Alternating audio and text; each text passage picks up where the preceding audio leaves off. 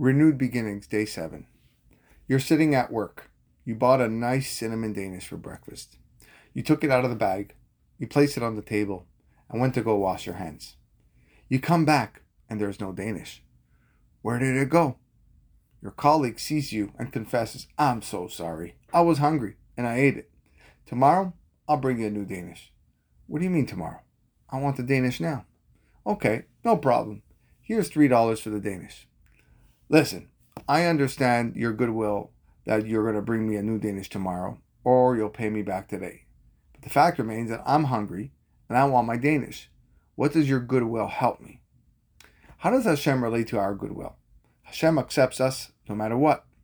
Anyone that wants to strengthen himself spiritually, anyone that wants to change from his evil ways, Hashem is ready to accept him.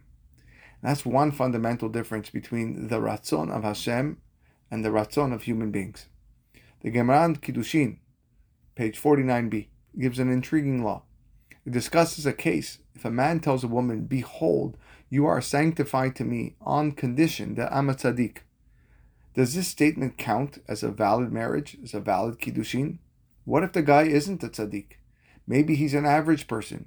Maybe he's evil, a rasha. Does it validate the kiddushin? The Gemara answers that even if he was a total Rasha, she's considered married to him. Why? Because maybe he had a small thought of Teshuvah in his mind. If a man just thinks of Teshuvah, he is already considered a tzaddik. That is how great the power of acceptance is.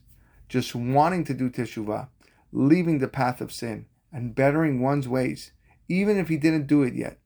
It's like he's already accomplished the feat. For that, I'll meet you tomorrow.